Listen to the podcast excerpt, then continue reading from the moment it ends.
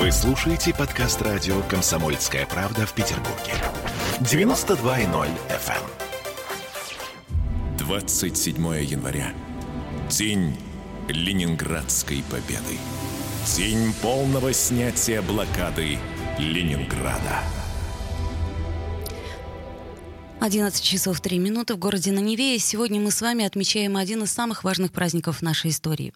27 января 1944 года советские войска полностью сняли длившуюся 872 дня фашистскую блокаду города. За стойкость, мужество и невиданный героизм в дни блокады наш город был награжден орденом Ленина и получил почетное звание «Город-герой Ленинград». С вами Ольга Маркина, и сегодня у нас в гостях, к сожалению, удаленно Наталья Соколовская. Наталья, добрый день.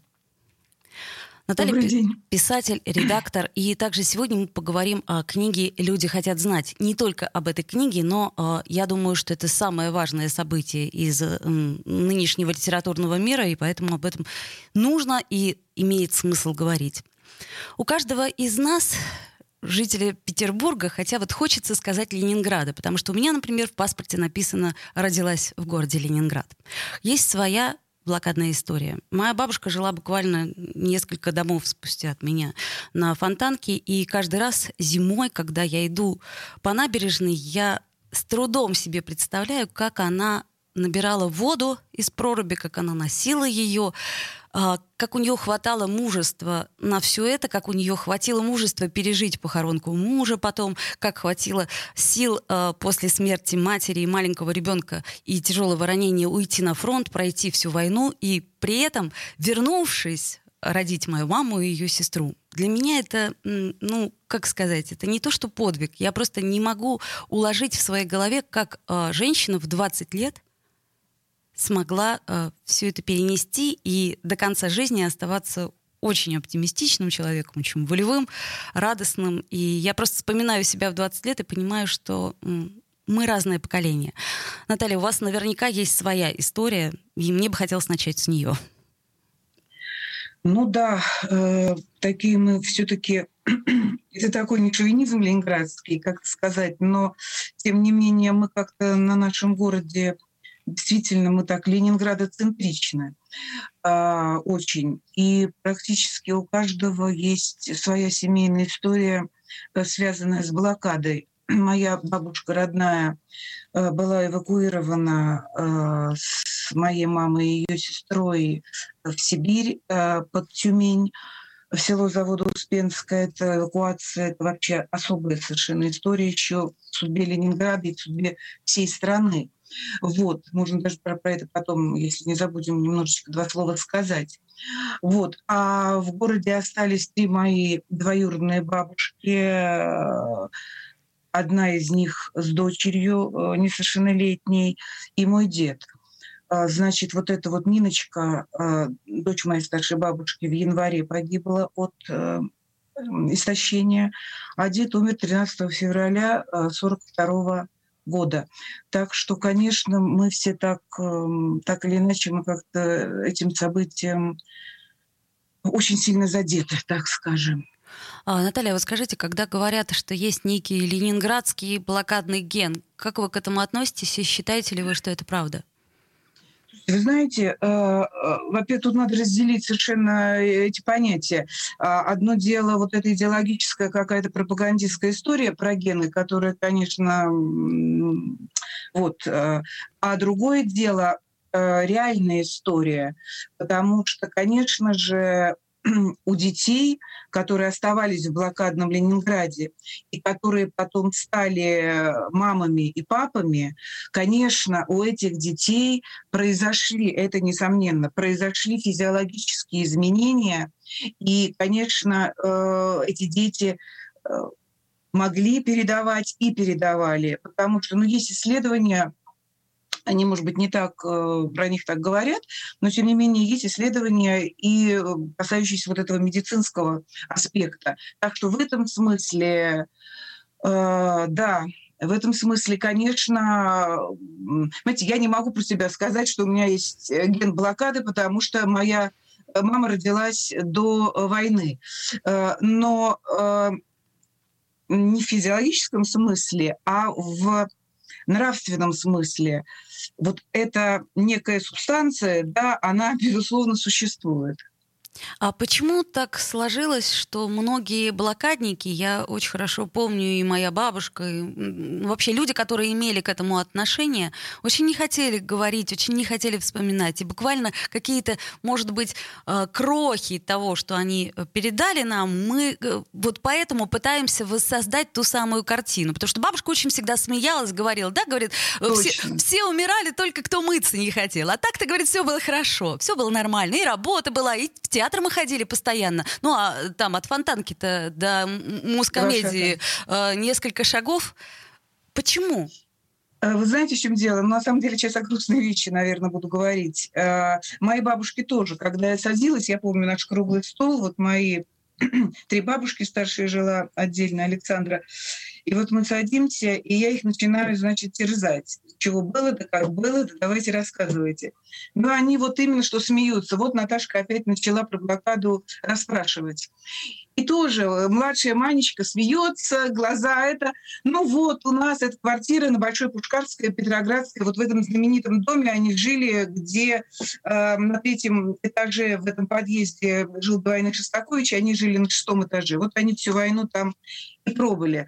Вот, она рассказывала какие-то моменты. Нет, я не могла никаких выводов сделать о том, только что да, вот поскольку умер дед, значит, было все плохо, и вообще было все тяжело, и мальчика соседского спасла какая-то соседка только потому, что откуда-то принесла э, там какую-то там пробирочку с рыбьим жиром. Вот такие вот рассказы остались. Потом я стала старше, нам уже мы реже уже собирались. И вот сейчас только из блокадных дневников ленинградцев э, э, я поняла, вообще-то говоря, что пережили мои бабушки здесь, и как умирал мой дед, и даже как они с этого огромного шестого этажа дома Бенуа спускали вот эти мертвые тела э, на первый этаж и везли их на Серафимовское, потому что в блокадных дневниках описана ну, практически с большой полнотой вся жизнь ленинградцев. А те живые, вот еще почему не хотели ведь говорить. Надо совершенно четко понимать, что блокадную память, э, официальная, так сказать, диалогия, я выбираю слова просто. Я понимаю. Она начала очень рано, очень рано ее, э, как бы сказать, сформировать. Это мы знаем по Ольге Бергольц, которые очень быстро сказали, что нам тут плакальщица блокадная, Ленинградская Мадонья, что нам тут плакаль, плакаль, плакальщицы блокадные, значит, не нужны, и у нас э, впереди там продолжение строительства коммунизма и вообще как бы хорошего понемножку. И она пишет тогда стихи но на асфальте нашем след кровавый, не вытоптать его, не вышеркать его, э, не затоптать. Э, вот. И э, потом, простите, последовало, да, потом было постановление журнале «Звезда Ленинград», большой удар по городу, потом было ленинградское дело, первой жертвой которого фактически пал музей блокады и обороны Ленинграда.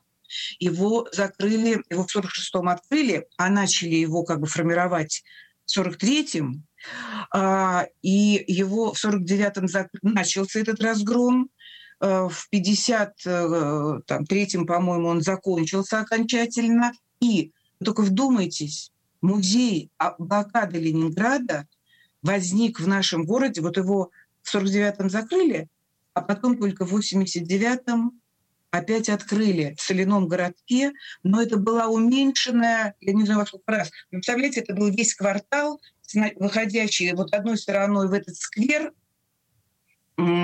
а другой стороной выходящий на фонтанку. Вход был тогда с фонтанки. есть фотографии, где написано э, «Музей закрыт». Но вот его и закрыли на 40 лет. Потом открыли в таком усеченном состоянии. Вот тут и думай вообще, как нужна была эта память э, городу и стране. Да, э, вот следующая блокадная книга Гранина и Адамовича, это вообще отдельная история судьбы нашего города. А блокадную книгу в Ленинграде не печатали. Ее впервые да. напечатали в Москве. И Гранин об этом пишет, они не могли ее напечатать, просто при Романове не никак. В «Новом мире» была первая журнальная публикация – публикация была на полгода остановлена. Вот, кстати говоря, сейчас покажу эту книгу, мы тут как раз про это рассказываем. Как трудно шла э, блокадная книга к читателям. Были сделаны огромные купюры, огромные цензурные правки. Вот. Возвращаясь к нашим бабушкам, дедушкам, которые нам рассказывали или не рассказывали. Но, в общем, они же понимали, что происходит эм, как-то социуме, и они, конечно, замыкались. И поэтому, когда Гранин и Адамович пришли к ленинградцам, начали приходить, они встретились с очень замкнутыми людьми. Далеко не все хотели рассказывать. Иногда только потом их догоняли там или звонили и говорили, нет, я согласна, приходите. А что случилось, когда вышла блокадная книга? Наталья, Ведь давайте мы на... Гранина в Дзагали, вот да. Давайте мы на этом прервемся, mm-hmm. сделаем э, небольшую паузу, после которой вернемся в эфир. Я напомню, что сегодня мы отмечаем один из самых важных праздников в нашей истории – День полного снятия блокады. 27 января. День Ленинградской победы. День полного снятия блокады Ленинграда. Присоединяйтесь к нам в социальных сетях. Подпишитесь на наш канал на YouTube – Добавляйтесь в друзья ВКонтакте. Найдите нас в Инстаграм. Подписывайтесь, смотрите и слушайте. Радио «Комсомольская правда». Радио про настоящее. 27 января. День Ленинградской победы. День полного снятия блокады Ленинграда. 11.16 в городе на Неве. Мы возвращаемся в эфир. И я напомню, что у нас в гостях сегодня Наталья Соколовская, писатель, редактор и также, я считаю, что один из основных исследователей блокады в нашем городе. Наталья, мы продолжаем наш разговор, и остановились мы на книге, на блокадной книге, на том, почему и как ее не печатали. Uh, да, я сейчас, э, вернемте, я как раз хотела, сейчас прозвучала цифра 18 января. Uh, действительно, вот ленинградцы и блокадные люди, для них uh, дата 18 января 43 года, она во многом была даже значительнее, чем 27-я, когда блокада окончательно была снята. Потому что, вы понимаете, город ведь находился ну, в таком люди находились в таком отчаянном положении, а, и многие совершенно не думали, что они доживут, потому что вот эти механизмы голода, допущенные в страшную зиму, смертную зиму 41-42 а, годов, они продолжали действовать и весь 42 год, и 43 год. И люди, многие э, не могли восстановиться. И, конечно, то, что произошел тогда этот прорыв, это для многих была какая-то колоссальная надежда на то, что они, может быть, останутся живы. Блокадная книга, ну что, фактически, значит, я вам сейчас покажу книгу, которая не блокадная, а которая вот как раз сейчас в издательстве, вот только что в издательстве Пушкинского фонда... Люди хотят знать да, фонда, фонда популяризации и сохранения наследия Даниила Гранина при поддержке ЦГАЛИ, нашего Центрального государственного архива литературы и искусства, э, с помощью дочери э, Олеси Адамовича, Натальи Адамович, тут документы из семейного архива Адамовича вошли.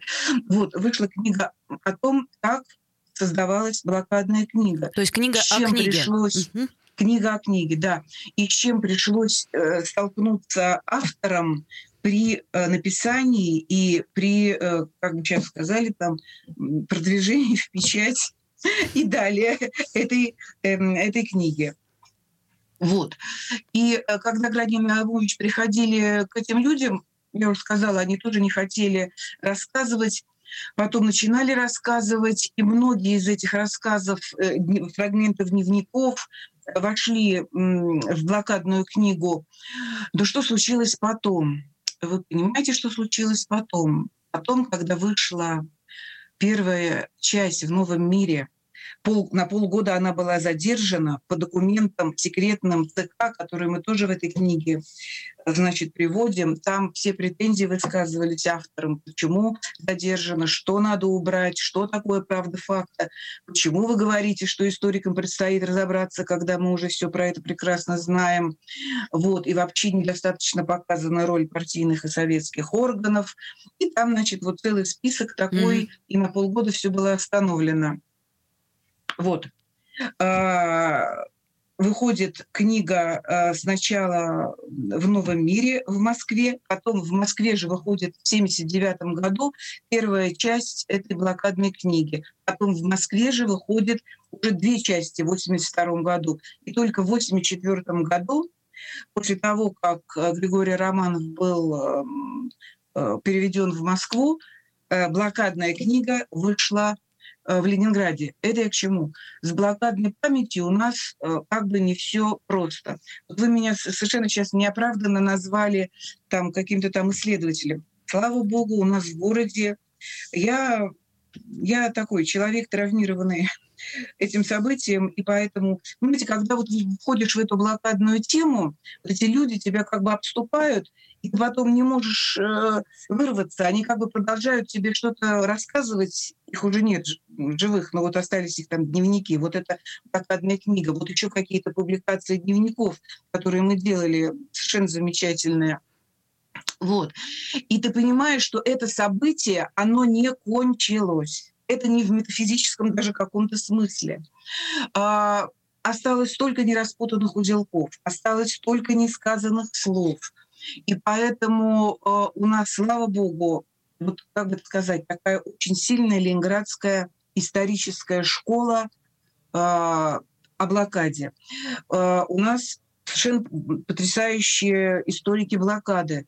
Вот Царствие Небесное нет с нами Сергея Ярова, который выпустил несколько книг, в частности, книгу о блокадной повседневности, откуда мы можем не какие-то трескучие фразы узнавать о том, что было, значит, в городе, а что было с нашими родными, что происходило. А, есть Никита Ломагин, который Совершенно человек, верно, который, да. ну вот боюсь этого слова, каким-то очень таким ну, полным, неполным. Блокада – это такая история, которая куда там ни копни, она все тянется и тянется. Все узнать, наверное, невозможно. Но его знание о блокаде, оно такое очень серьезное и близкое к всеобъемлющему, наверное. Есть Александр Чистиков, есть Институт истории Ирана, есть Вячеслав Мусунов, есть э, Кирилл Балдовский, Пинкевич. Совершенно Вышло, верно, кстати, да, очень много. Есть да, если мы говорим о, том, как мы помним блокаду, и как вот реально что происходит. Вот вышло три тома, которые называются «Ленинград в борьбе за выживание в блокаду» прекрасного историка Геннадия Леонидовича Соболева. Это тот, во-первых, это блокадный ребенок. Во-вторых, это тот человек, который в 1965 году вместе э, с э, Ковальчуком первый пошел против, ну, против системы фактически и начал отстаивать не ту блокадную цифру, он и выписывал уже, запомните, 641 803 человека, вот три, это вообще потрясает, да? да, да Хотя да. мы до сих пор не знаем сколько. Вот. И он начал э, отстаивать, они начали отстаивать цифру 800. Маршал Жуков называл миллион. И э, Гранин с Адамовичем, когда начали работать над блокадной книгой, они столкнулись с тем, что именно эта цифра, это упоминание цифр и упоминание количества жертв было вот камнем преткновения, и это приходилось, и эта цензура из книги выбрасывала. Ну, вот. Насколько я понимаю, ну, до вот сих пор э, такая... до конца мы не сможем назвать количество жертв. Как, собственно говоря, Вы вообще знаете, количество вот, э, людей при, это у нас очень сложная история. Возвращаясь к сегодняшним да. событиям, к примеру. Да, да, ну да, человек туда, человек сюда, тысячи туда-сюда. Это и войны вообще касается ведь. Да, ну вот, например, вот в этой книге, слушайте, сейчас найду, просто покажу. В этой книге мы показываем фотографию э, блокадника, которая является сейчас покажу, едва ли не визитной карточкой, если так можно сказать, визитной карточкой блокады. Это всегда пишется, что вот э, неизвестный блокадник, э, в архивном описании э, блокадник, э, значит, с хлебом в руке в шаг. И он так исходил за неизвестного блокадника, его и, чуть ли не актером Филипповым называли. Известнейшая фотография, которая и разошлась вот... по всему миру, да. Угу. Да, совершенно верно. И вот в архиве Адамовича находится фотография этого человека до войны 27 года, после э, войны 40 Мы узнаем, что он пережил блокаду, и мы узнаем его имя. Э, Панов Николай Алексеевич. А сколько таких людей, которые так и остались, вот э, умерли безымянными, были подобраны на улице. Берголь же пишет, э, трупы лежат штабелями. Это не... Необразное это выражение, вот, к сожалению. Необразное, да. Да, да. ну вот если что-то видно. Да, да? но я, я думаю, вот что человек, эту фотографию видели многие mm-hmm. люди, и, конечно же, она, э, я говорю, что она все, все время вот вспоминается и всплывает как одна из основных фотографий, потому да, что да, их осталось не так много. Да. Вот, пожалуйста, или, например, вот такой важный момент. Вот знаменитый дневник Юры Рябинкина, который вошел во вторую часть блокадной книги.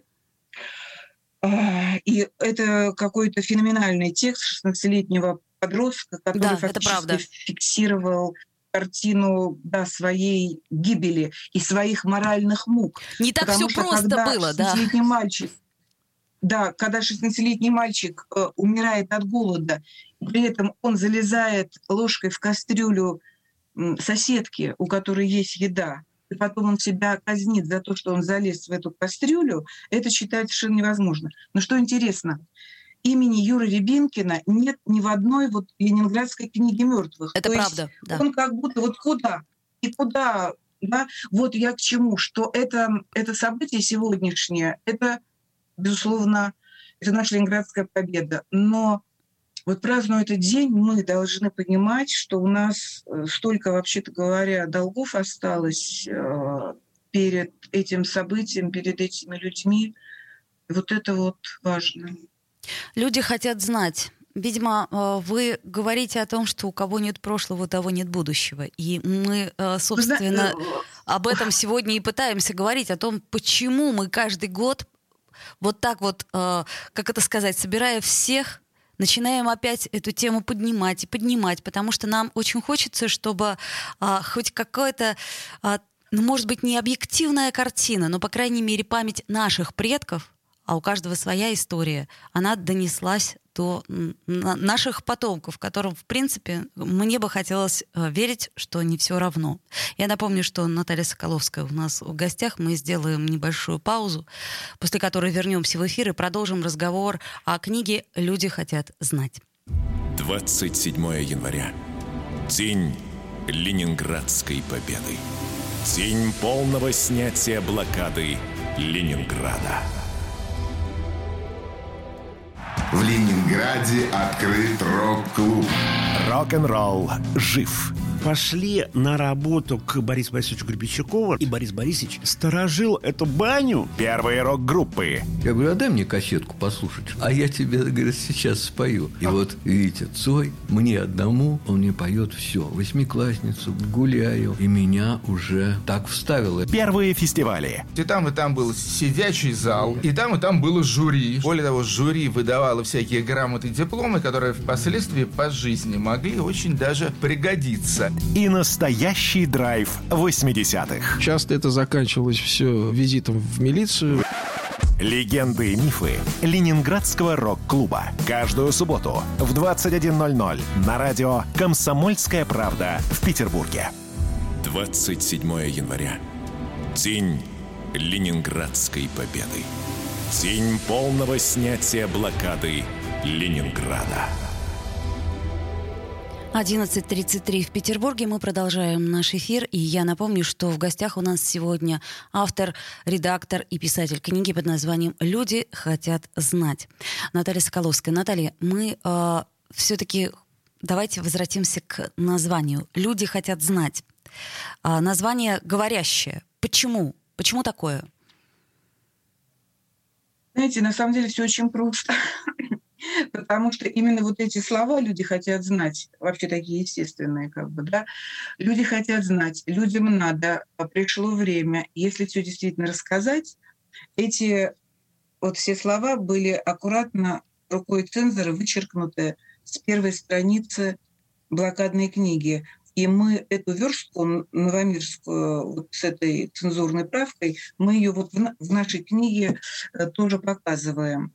Вот. И, кстати, сразу же вот бросила, я не договорила тему про Соболева и его трехтомник «Ленинград в борьбе за выживание в блокаду».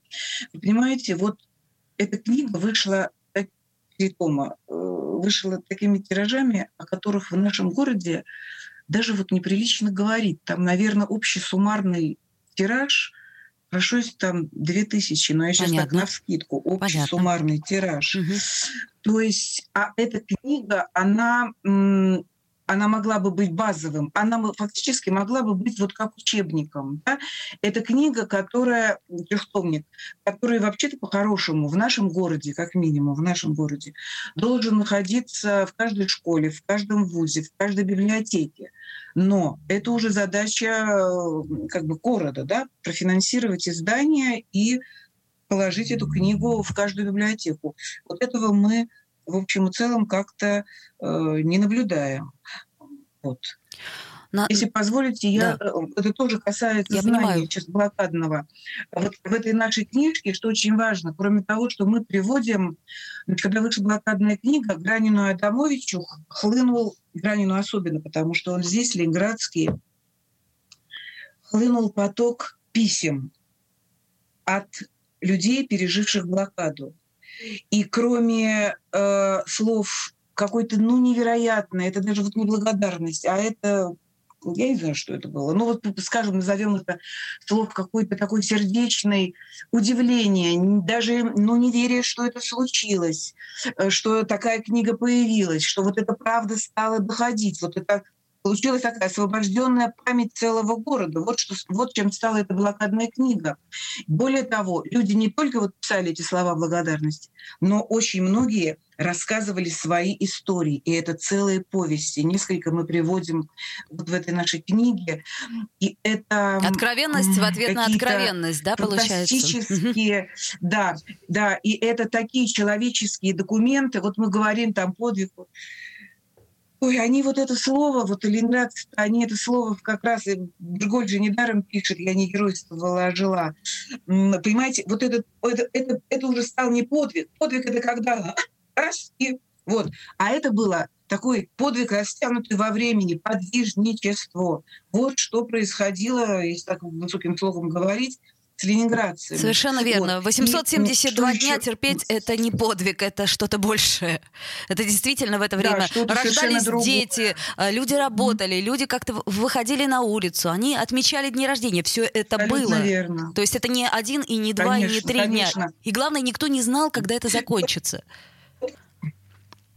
Да, вот это страшно, правда. Это, вот, это, кстати говоря, очень много, э, э, несопоставимо совершенно, но очень много параллелей вот с этой нашей пандемией. Ну, да. Потому что вот тоже состояние, хотя, конечно, ну, сравнивать нельзя, потому что у нас, ну, по официальным данным, там около 70 тысяч э, жертв э, по официальным данным за год на всю страну, а в Ленинграде только э, в 42 э, году в феврале за один месяц 109 тысяч по официальным данным погибло. То есть вот, э, вот вам, пожалуйста, разница и масштаб.